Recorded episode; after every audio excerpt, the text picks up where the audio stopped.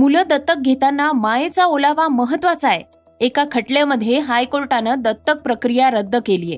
त्याचबरोबर नोकरी भरतीचे पेपर फोडणाऱ्यांना आता तीन वर्षाच्या तुरुंगवासासह एक कोटीच्या दंडाच्या शिक्षेची तरतूद करण्यात आली आहे तर इंग्लंडला लोळवळ टीम इंडियानं डब्ल्यू टी सी पॉइंट टेबलमध्ये मोठी उडी घेतलीये. या महत्त्वाच्या बातम्या तुम्हाला सकाळच्या बातम्या या पॉडकास्टमध्ये ऐकायला मिळणार आहेत. नमस्कार मी गौरी कुबेर. आज सहा फेब्रुवारी वार मंगळवार. आजची पहिली बातमी आहे ती अडॉप्शन संदर्भातली. मूल होत नसल्यामुळं बाळ अडॉप्ट करणारे अनेक दाम्पत्य आपण पाहत असतो. पण दत्तक घेतलेलं मूल आणि पालकांच्या नात्यात मायेचा ओलावा निर्माण होत नसेल तर काय? मुंबईतल्या एका दाम्पत्याच्या याचिकेवर निर्णय देताना मुंबई हायकोर्टानं दिलेला हा निकाल महत्त्वाचा ठरतोय. आधी ही केस नेमकी काय आहे ते जाणून घेऊयात. मुंबईत राहणाऱ्या एका दाम्पत्यानं एका संस्थेतनं पाच महिन्यांपूर्वी एक बाळ दत्तक घेतलं होतं. मात्र मुलगा फार अग्रेसिव्ह होता. इतकंच नाही तर हा मुलगा कचऱ्याच्या डब्यातलं अन्न खायचा. मुलाची ब्लड टेस्ट केल्यानंतर त्याला डायबिटीस संबंधी आजार असल्याचं उघड झालं.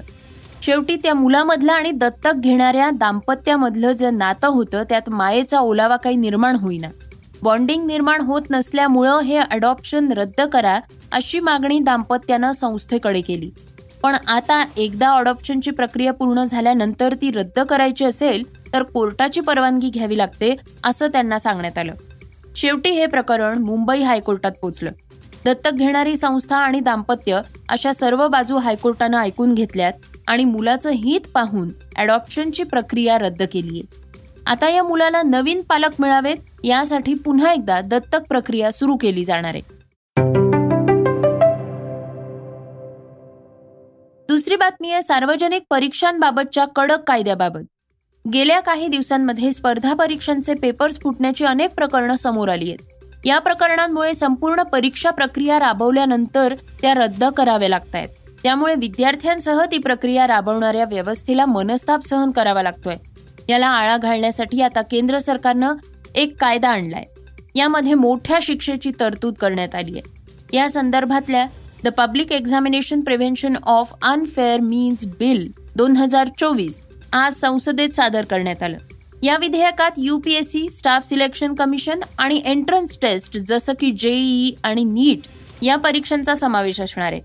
या परीक्षांचे पेपर्स फोडणाऱ्यांना किमान तीन ते पाच वर्षांचा तुरुंगवास आणि डमी उमेदवार म्हणून परीक्षा दिली तर तुरुंगवास आणि सुमारे दहा लाख ते एक कोटी रुपयांचा दंड असणार आहे. आजची तिसरी बातमी आहे बदललेल्या हवामानाबाबतची. उत्तरेकडल्या थंड वाऱ्यांच्या अभावामुळे राज्याच्या किमान तापमानात वाढ झालीय. यामुळे गारठा कमी होण्याबरोबरच दुपारच्या वेळी उन्हाचा चटका आणि उकाड्यात वाढ झाल्याचं दिसून आलंय. आज अर्थात मंगळवारी राज्याच्या किमान तापमानातली वाढ कायम राहण्याची शक्यता हवामान विभागानं वर्तवलीय उत्तर भारतात थंडीचा कडाका कमी अधिक होतोय. तर सोमवारी पंजाबमधल्या अमृतसर इथं देशाच्या पठारी भागातलं नीचांकी चार पूर्णांक दोन अंश सेल्सिअस तापमान नोंदवण्यात आलं. उर्वरित देशात किमान तापमानात वाढ झाली आहे. उत्तराखंडमध्ये हिमवृष्टी होण्याची तर पंजाब हरियाणा उत्तर राजस्थान आणि झारखंड या राज्यांमध्ये दाट धुकं पडण्याची शक्यता आहे. राज्याच्या तापमानात वाढ झाल्यामुळे गारठा कमी झालाय.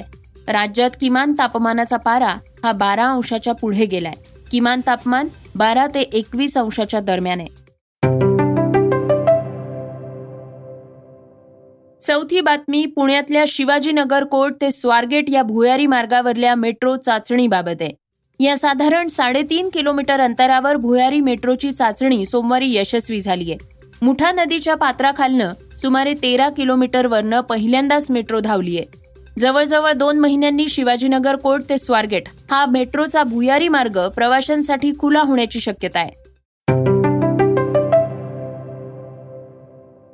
आजची पाचवी बातमी आहे हेरगिरीच्या संशयावरनं चीनी कोर्टाकडून एका ऑस्ट्रेलियन लोकशाहीवादी ब्लॉगरला सुनावण्यात आलेल्या जन्मठेपेच्या शिक्षेबाबत.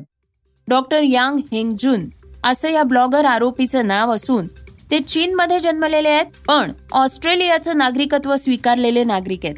या प्रकरणी ऑस्ट्रेलियाकडनं वारंवार मुद्दा मांडला होता.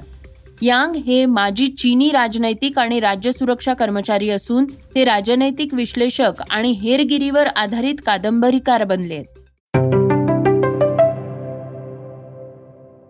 सहावी बातमी आहे टीम इंडियाची.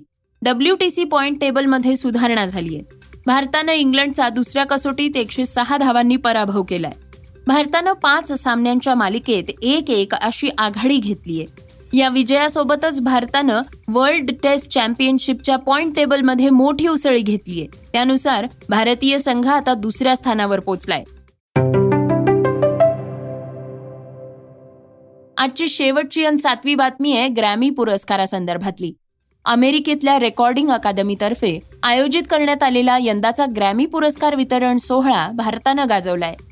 उस्ताद जाकीर हुसेन राकेश चौरसिया शंकर महादेवन गणेश राजगोपालन सेल्व गणेश विनायकराम या भारतीय कलाकारांनी हे पुरस्कार जिंकले आहेत पण या पुरस्कारांच्या स्पर्धेत पंतप्रधान नरेंद्र मोदी यांचं अबंडन्स इन मिलेट हे गाणं मागे पडलंय.